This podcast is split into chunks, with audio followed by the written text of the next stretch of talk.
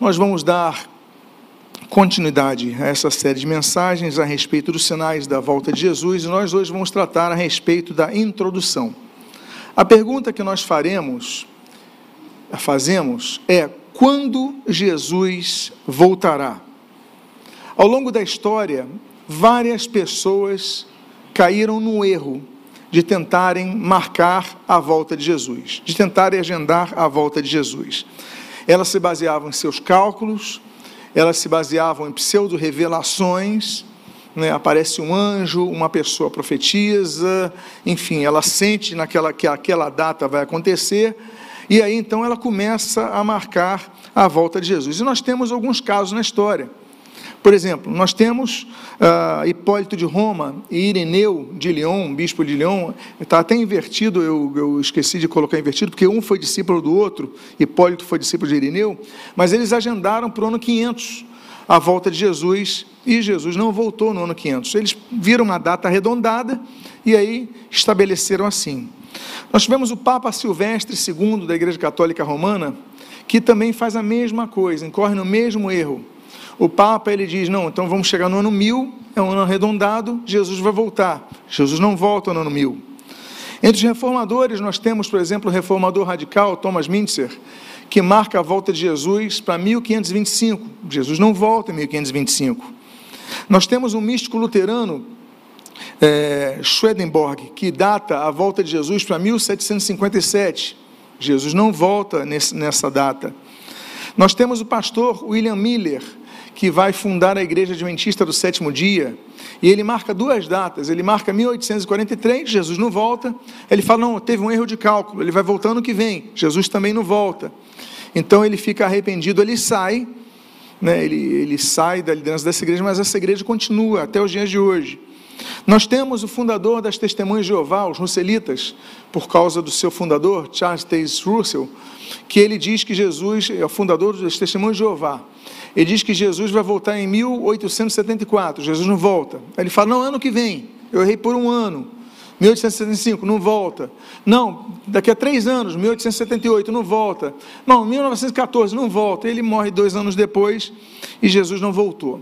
E quando nós vemos, nós somos de uma geração que é, vivenciou aquela mudança do ano 2000. Vocês lembram?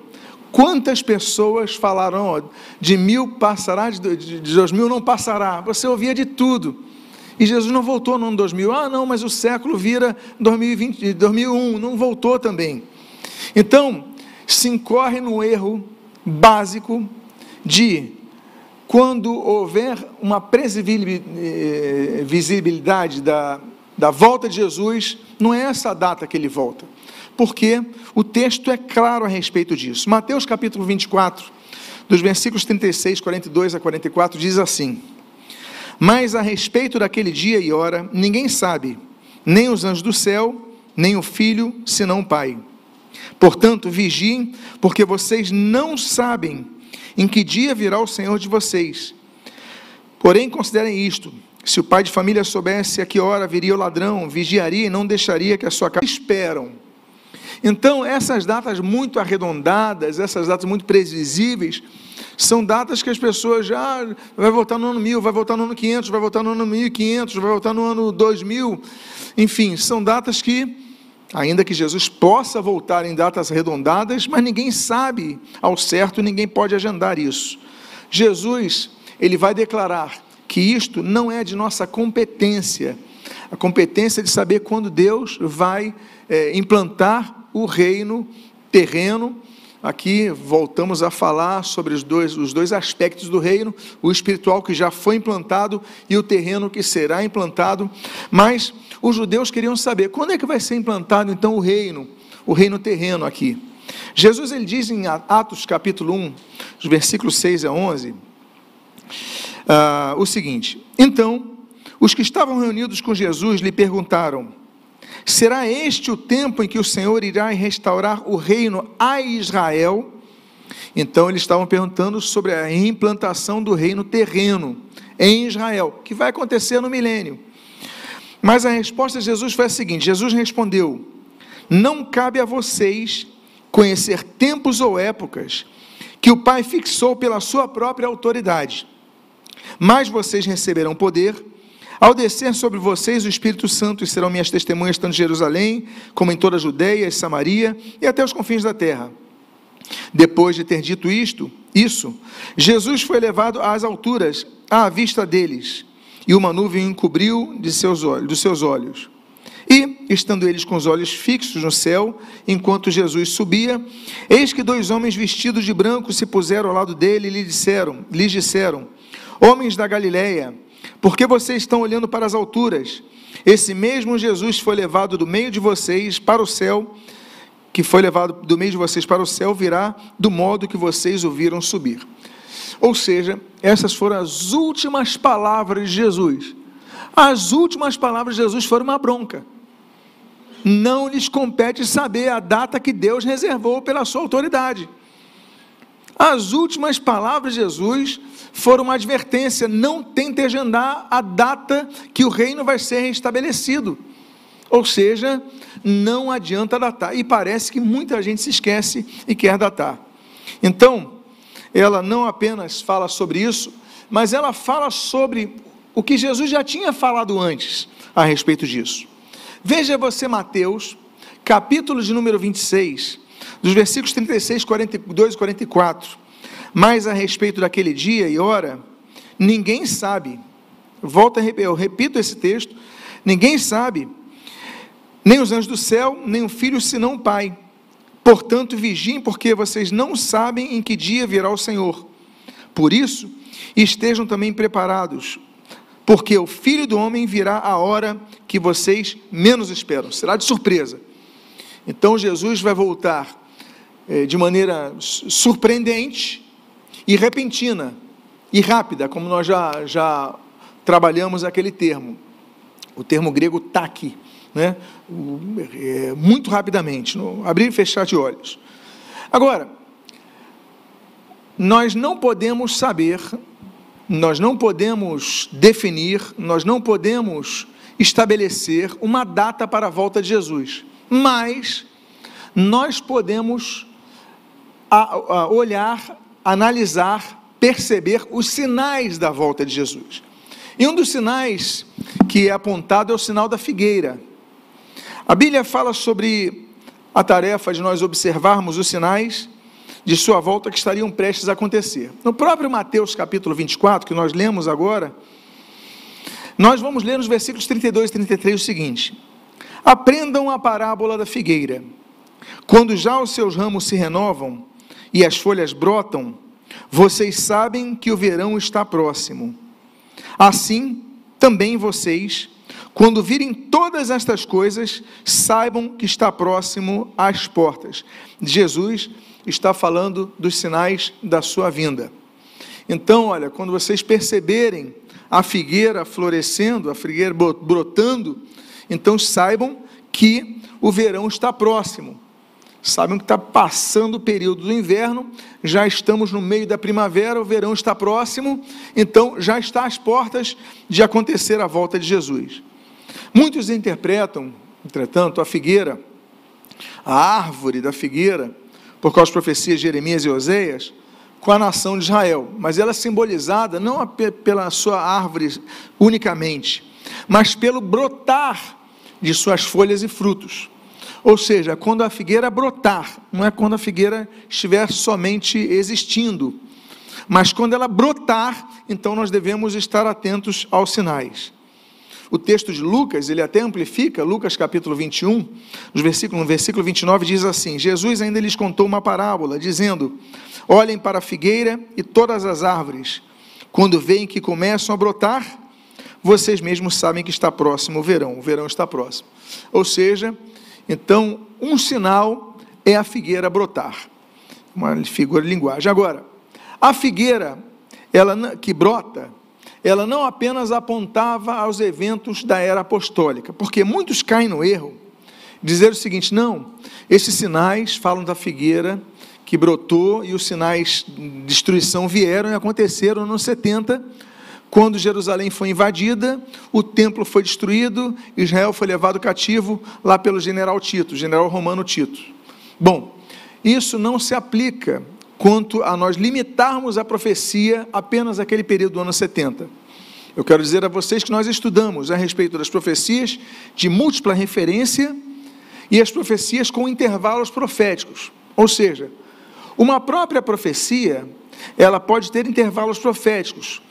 Uma parte da profecia se aplicar a uma época, uma parte da outra parte da profecia se aplicar noutra época, noutro período histórico, e outra parte se aplicar noutro período histórico, por exemplo. E é este o caso dos capítulos escatológicos dos evangelhos. Mateus 24, Lucas 21, Marcos 13. Esses três capítulos dos evangelhos sinóticos, esses os três primeiros evangelistas, eles, eles trabalham essa mensagem do sermão de Jesus no Monte das Oliveiras, eles trabalham a respeito de eventos que aconteceram, que estão acontecendo, que vão acontecer. Então, não se aplica uh, a ideia que alguns têm que, ah, então os eventos escatológicos de Mateus 24, Marcos 13, Lucas 21 já aconteceram. Não, não necessariamente. Por quê? Primeiro lugar, porque somente após o arrebatamento da igreja é que vai haver um período de tribulação e sofrimento que nunca houve antes e nunca haverá. Somente depois do arrebatamento. Veja que diz o texto daquele capítulo 24 de Mateus, no versículo 40, 21. Porque nesse tempo haverá grande tribulação, como nunca houve desde o princípio do mundo até agora, e nunca jamais haverá. Então, em primeiro lugar, isso. Por quê? Porque houve períodos de tribulação para o povo de Israel muito piores do que os que aconteceram no ano 70.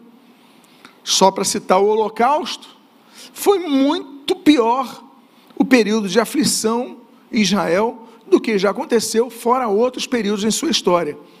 Então, se Jesus fala que vai acontecer um período de grande tribulação, como nunca houve desde o princípio do mundo, nunca haverá, então antes também do ano 70 também houve períodos piores para Israel do que a queima do templo e aquele momento cativo de Jerusalém. Não, já houve momentos piores. Então, e, e haverá momentos piores. Então, não se limita a esse momento. Segundo, segundo ponto, porque o contexto imediatamente anterior e posterior a essa parábola aponta as duas etapas da volta de Jesus. Veja o que diz o texto nesse capítulo 24 de Mateus, nos versículos 29 a 31 e no versículo 36. Ele vai, eu, eu estou falando a parábola da figueira. Eu vou ler os versículos que antecedem e depois vou ler o versículo posterior. Os dois falam de eventos futuros. Versículo 29. Logo em seguida a tribulação daqueles dias, o sol escurecerá, a lua não dará sua claridade, as estrelas cairão no firmamento e os poderes do céu serão abalados. Então aparecerá no céu o, o sinal do Filho do Homem. E todos os povos da terra se lamentarão e verão o Filho do Homem vindo sobre as nuvens do céu com poder e grande glória. E ele enviará os seus anjos com grande som de trombeta, os quais reunirão os seus escolhidos dos quatro ventos, de uma extremidade do céu, de uma extremidade a outra extremidade do céu. Aí vem a parábola da figueira. Aí ele vai falar, volta a dizer, intervalo profético. O texto anterior da palavra da figueira, então, falar dos sinais que vão acontecer no céu: o, o sol escurecerá, as estrelas cairão, tudo isso que vai acontecer na dispensação do juízo, depois do arrebatamento da igreja. Isso no futuro. Aí ele fala a parábola da figueira. Aí depois que ele fala a parábola da figueira, ele encerra dizendo que o versículo 20, 36. Mas a respeito daquele dia e hora, ninguém sabe, nem os anjos do céu, nem o filho, senão o Pai. Ou seja, a parábola da figueira, o contexto dela, não é algo que aconteceu no ano 70, é algo que vai acontecer futuramente. O sol escurecerá, vamos tra trabalhar sobre isso, as estrelas cair, é, tudo isso nós vamos tratar posteriormente. Mas isso não aconteceu, vai acontecer ainda. Então, intervalo profético, período do, da grande tribulação. vem a parábola figueira. Versículo 33, ele fala sobre a volta de Jesus, mas a respeito daquele dia e hora ninguém sabe. Ou seja, nós temos então a parábola da figueira, que anuncia o sinal. Nós devemos observar a figueira, ver os sinais, observar os sinais que apontam para a volta de Jesus. Terceiro ponto. No ano 70, a redenção de Israel não estava mais próxima do que antes, e isso só vai acontecer no retorno de Jesus. Por quê? O texto de Lucas 21, no versículo 28 e 29, diz assim: Ora, quando essas, estas coisas começarem a acontecer, levantem-se e fiquem de cabeça erguida, porque a redenção de vocês se aproxima. Jesus ainda lhes contou uma parábola dizendo: Olhem para a figueira e todas as árvores, ou seja, o contexto da figueira. Ele fala, quando você vê que a figueira está brotando, é porque a redenção de vocês se aproxima. A redenção de Israel teve o seu máximo momento de aproximação na vinda de Jesus. E só vai acontecer novamente a redenção de Israel, ou seja, a redenção de Israel vai ocorrer, a salvação de Israel vai ocorrer no futuro. Veja o que diz Apocalipse, capítulo 1, versículo 7. Eis que todo, eis que ele vem com as, com as nuvens, e todo olho verá, até mesmo aqueles que o traspassaram e todas as tribos da terra se lamentarão por causa dele, certamente. Amém. Ou seja, quando Jesus voltar, e aqui está falando da segunda fase da volta de Jesus, quando Jesus voltar com a sua igreja, todos os povos vão ver Jesus. Hoje em dia, isso é fácil, porque internet. Hoje em dia, o que vai, vai acontecer em Jerusalém, todo mundo vai acompanhar. Os exércitos estão cercando todo mundo está atento. É o Twitter, que agora é o X, é, é, é, o Instagram, é o Facebook, as redes sociais, as mensagens, os sites, tudo, todo olho verá. E vão lamentar. A Bíblia diz: se lamentarão todas as tribos da terra, inclusive aqueles que os travos passaram. Ou seja, a redenção de Israel vai acontecer no futuro, quando Jesus voltar em grande glória na segunda fase do seu retorno.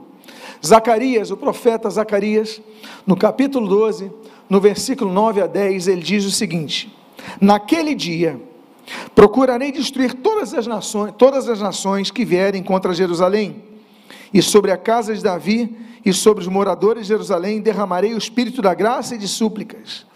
Olharão para aquele a quem traspassaram Prantearão por ele como quem pranteia por um filho único, e chorarão por ele como se chora amargamente pelo primogênito. Ou seja, novamente o texto está falando sobre essa redenção de Israel. Israel, ele vai ser redimido, ele vai ser salvo, quando ele reconhecer que Jesus, que está voltando na sua segunda fase, e apare, aparecendo a todos, eles vão prantear aqueles a quem traspassaram. Então a redenção estará próxima para eles no futuro. Então a parábola da figueira não aponta apenas ao ano 70, mas aponta aos sinais relacionados ao arrebatamento da igreja e ao segundo retorno, à parousia do Senhor Jesus Cristo. Então, segunda parte que eu digo para vocês sobre essa parábola da figueira tão importante é que a figueira que brota aponta ao período que precede ao arrebatamento da igreja. Essa parábola é importante, por quê? Porque assim como algumas outras árvores, elas começam a brotar no decorrer da primavera, não no início dela. Então, esses sinais, o Senhor Jesus, ele vai falar que apontam para o início do período que ele volta para buscar a sua igreja, que é o arrebatamento da igreja. Lucas capítulo 21, versículo 28 diz: Ora, quando estas coisas começarem a acontecer, levantem-se e fiquem de cabeça erguida, porque a redenção de vocês se aproxima. O Senhor virá num período eh, que vai anteceder ao chamado verão. O verão é o casamento da igreja. O verão é o período do ajuntamento da igreja. E isso vai acontecer após o período do inverno, como profetizou Salomão. Veja o que diz o texto de Cântico dos Cânticos, no capítulo 2, versículos 10 a 13, o seguinte: O meu amado fala e me diz: Levante-se, minha querida, minha linda, e venha comigo, porque eis que passou o inverno. A chuva cessou e se foi, apareceram as flores na terra, chegou o tempo de cantarem as árvores, e já se ouve a voz da rolinha em nossa terra. A figueira começou a dar seus figos. Olha a figueira de novo aqui. Falando naquele texto que são cânticos de Salomão, a figueira começou a dar seus figos e as vinhas em seu aroma. Levante-se, minha querida, minha linda, e venha comigo. O Cântico dos Cânticos tem uma linguagem poética que fala do casamento de Jesus com a igreja. Esse é o sentido de Cântico dos Cânticos. E esse é um dos textos mais claramente proféticos, que ele fala, olha, passou o inverno. Agora está no momento de as figueiras brotarem. As figueiras já estão brotando, começaram a dar os seus figos. E ele termina dizendo: "Levante-se". Olha a expressão, mostrando o arrebatamento da igreja. Levante-se, querida minha, e venha comigo. Jesus vem para tomar a sua igreja.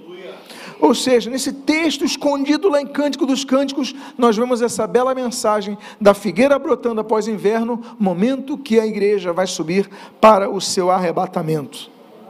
Agora, muitos não vão aproveitar a oportunidade. A primavera vem, a figueira brota, a igreja sobe para passar o verão com Cristo, mas o verão que simboliza o nosso encontro com Cristo, durante um período de sete anos, claramente definidos nas Escrituras Sagradas. A igreja estará nos céus, nas bodas do Cordeiro, depois do tribunal de Cristo. Enquanto isso, os que não subirem, os que ficarem, eles vão passar pelo período da dispensação do juízo. E nessa dispensação do juízo, que também é o período chamado verão, não é literal, ainda que possa ser, mas não é literal. Mas então, para os salvos, o verão, festa, bodas do Cordeiro. Para os perdidos, é a última oportunidade que eles têm para a salvação, e vamos depois estudar sobre isso. Diz o texto do profeta Jeremias, no capítulo 8, versículo 20, aproveitando essa mesma figura de linguagem, ele diz o seguinte: Ah, se eu pudesse consolar-me na minha tristeza, o meu coração desfalece diante de mim. Eis a voz do clamor da filha do meu povo de terra muito remota. Será que o Senhor não está em Sião? Não está nela o seu rei? Passou a colheita, acabou o verão e nós não estamos salvos. Ainda haverá oportunidade de salvação na grande tribulação. Depois vamos estudar especificamente sobre isso. Mas esse é um texto de lamento. E ele encerra dizendo: Acabou o verão e nós não estamos salvos. Bom, Vamos falar sobre então aqueles três capítulos dos evangelhos. Nós temos quatro evangelhos: Mateus, Marcos, Lucas e João. Os três primeiros são chamados evangelhos sinóticos, porque eles são escritos de um mesmo ponto de vista. E nos três evangelhos, esse sermão de Jesus, esse sermão escatológico de Jesus, que está em Mateus 24, Marcos 13 e Lucas 21, eles são replicados adicionando um evangelista uma informação, adicionando outro outra informação. Mas o fato é que nós devemos entender os, os três períodos que esses capítulos apontam, os três períodos na história que esses capítulos apontam nessa profecia com intervalo profético. Ele foi então não apenas vislumbrado em eventos da época de Jesus, mas em três épocas distintas. Quais são? Primeira época, a época da destruição do Templo de Jerusalém. Esse evento aconteceu mais ou menos 30 anos depois que Jesus profetizou. Então, Jesus vai falar que não vai ficar pedra sobre pedra e tudo mais, mais ou menos 30 anos depois, Jerusalém é destruída, no ano 70. Então, a profecia abrange, como eu já falei para vocês, também abrange a destruição de Jerusalém no ano 70. Mas não fica só nisso. Segunda época, a profecia, a profecia com intervalo profético de Mateus 24, Lucas 21, Marcos 13, aponta para o arrebatamento da igreja, um evento futuro, ainda que creamos que seja tão breve, que vai acontecer. E a terceira fase dessa profecia aponta ao período da grande tribulação, que vai acontecer imediatamente após o arrebatamento da igreja e vai findar-se quando Jesus retornar para buscar a sua igreja com os santos. Bom, Jesus, ele explica esses três momentos históricos num só texto. E nesse texto ele vai falar sobre os acontecimentos destas coisas, ou seja, do que estava acontecendo naquela época, que vão acontecer no arrebatamento da igreja que é a primeira fase de sua volta e que vai acontecer no final dos tempos. E aí, especificando a questão da grande tribulação. Veja o que diz o texto de Mateus, capítulo 24, versículos 1, 2 e 3. Jesus saiu do templo e, enquanto caminhava, os seus discípulos se aproximaram para lhe mostrar as construções do templo. Ele, porém, lhes disse: Vocês estão vendo todas estas coisas? Em verdade lhes digo que não ficará aqui pedra sobre pedra que não seja derrubada. Jesus estava sentado no Monte das Oliveiras, quando os discípulos se aproximaram dele e, em particular, lhe pediram: Diga-nos quando estas coisas vão acontecer e que sinal haverá da sua vinda e do fim dos tempos. Nesse trecho, nós vemos esses três períodos históricos. Jesus falando da destruição do templo, Jesus falou: não vai ficar pedra sobre pedra. Isso aconteceu no ano 70, até hoje não existe templo. Nós temos um local sagrado para os muçulmanos, o Domo da Rocha. Do lado tem uma mesquita, a mesquita de Omar. Não tem templo ali, só tem o muro das lamentações que sobrou do templo. Jesus falou e se cumpriu no ano 70, 30 anos depois se cumpriu. Aí se fala aqui, os discípulos falam, e nos diga os sinais das coisas que vão acontecer e do fim dos tempos, ou seja, três períodos, e é sobre isso que Jesus então vai explanar nesse texto de Mateus 24. Portanto, era uma profecia, foi uma profecia, com intervalo profético que abrangeu três períodos da história. Assim compreendendo, nós vamos começar a estudar nesses domingos a respeito, de maneira precisa, dos sinais da volta de Jesus para buscar a sua igreja nós não vamos abordar todos os sinais que são explicitados em Mateus 24, Marcos 13, Lucas 21. Por quê? Porque alguns sinais que estão nesses textos falam do arrebatamento da igreja, é o que nós vamos estudar agora. Outros desses sinais e esses eventos, ah, o sol escurecerá, as estrelas cairão, isso vai acontecer no período da grande tribulação, e nós vamos ver depois quando nós estudarmos sobre as trombetas, quando nós estudarmos sobre os selos, quando nós eh, estudarmos sobre os cálices derramados. Então, vamos trabalhar a respeito disso. Agora, existe uma pergunta muito comum que alguns fazem, e aí eu coloco esta geração. O texto de Mateus capítulo 24, versículo 34 diz assim: O Senhor Jesus diz: Em verdade lhes digo que não passará esta geração sem que tudo isto aconteça. Muitos se confundem porque eles pegam o versículo isolado. E eles falam: Mas aí, não aconteceu tudo isso nessa geração.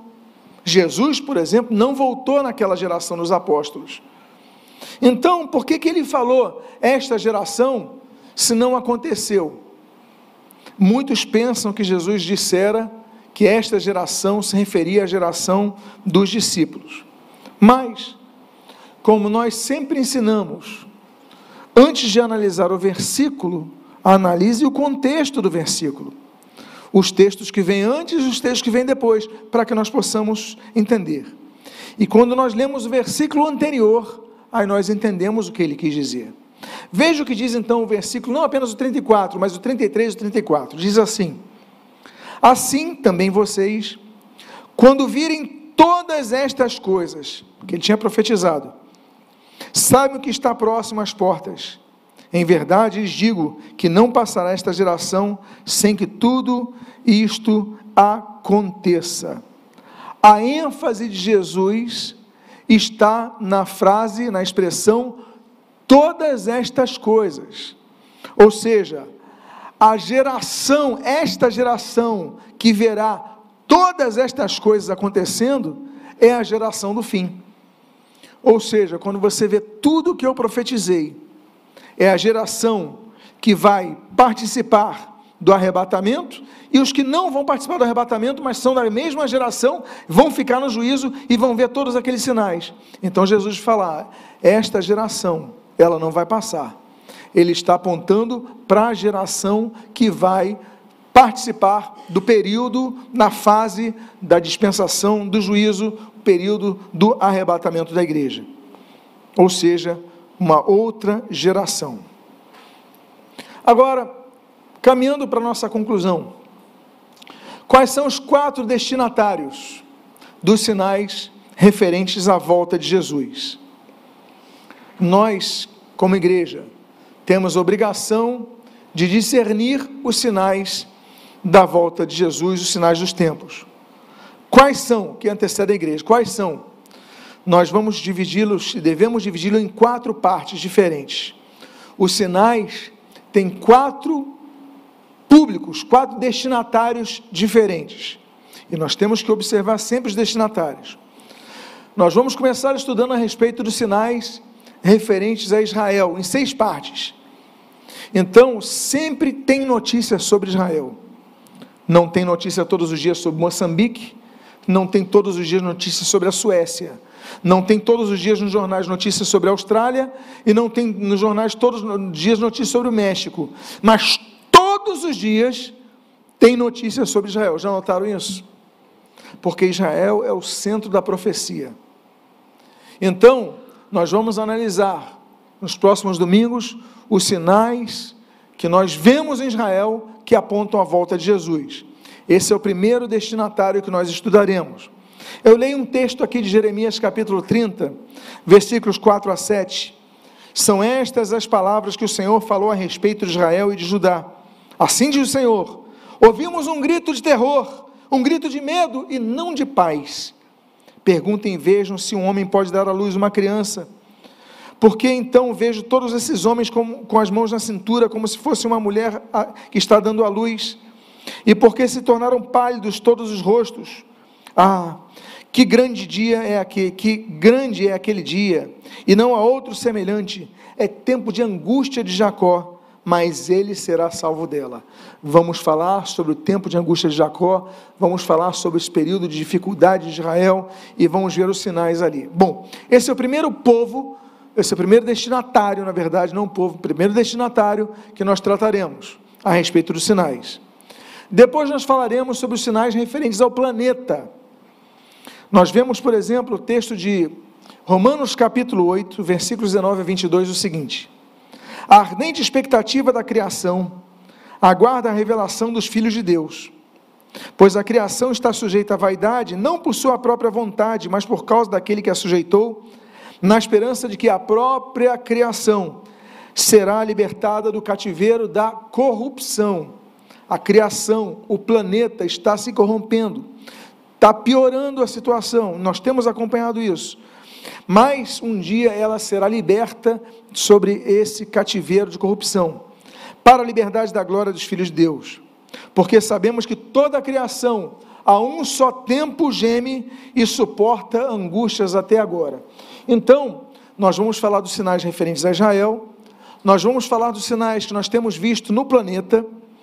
Assim, e é o texto de Lucas 21, versículo 11: haverá grandes terremotos, epidemias e fome em vários lugares. Vamos estudar sobre isso quando tratarmos dos sinais referentes ao planeta. Terceiro destinatário que nós analisaremos ah, as, as profecias e os sinais sobre a volta de Jesus. São sinais referentes à sociedade. Mateus capítulo 24, versículo 6 a 7 diz: E vocês ouvirão falar de guerras e rumores de guerras. Fiquem atentos e não se assustem porque é necessário que isso aconteça, mas ainda não é o fim, porque nação se levantará contra nação e reino contra reino. Então nós falaremos sobre os sinais referentes a Israel, os sinais referentes ao planeta, os sinais referentes à sociedade e, por fim, os sinais referentes à igreja. A Bíblia diz, num dos textos que nós vamos analisar posteriormente, de 1 Timóteo capítulo 4, versículos 1 e 2, o seguinte: Ora, o Espírito afirma expressamente que nos últimos tempos, vou repetir, nos últimos tempos, alguns apostatarão da fé por obedecerem a espíritos enganadores e ensinos demônios, pela hipocrisia dos que falam mentiras e dos que têm a mente cauterizada. Então, amados irmãos, essa foi uma introdução a respeito dos sinais da volta de Jesus, que nós vamos analisar no próximo, a partir do próximo domingo. E no próximo domingo, então, nós começaremos a falar sobre sinais referentes a Israel, no seu primeiro aspecto e assim como no seu segundo aspecto, quando Deus cria um povo especial. O que, que a Bíblia vai falar a respeito desse povo com relação à volta de Jesus. Eu espero que Deus tenha abençoado a sua vida de maneira rica e abundante em nome de Jesus. Fiquemos de pé, vamos fazer uma